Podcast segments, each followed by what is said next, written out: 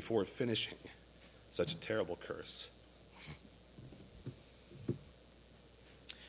I would like to look this morning at the anticipation of people within the Old Testament as they awaited the promised Messiah. Even with the very beginnings of the nation of Israel and the calling of Abraham, we see God reference his son and the promises that he makes to people of the Bible. Listen to just one the covenant that God makes with Abraham. Genesis 17, 7 and 8. And I will establish my covenant between me and you and your offspring after you throughout their generations for an everlasting covenant to be God to you and to your offspring after you.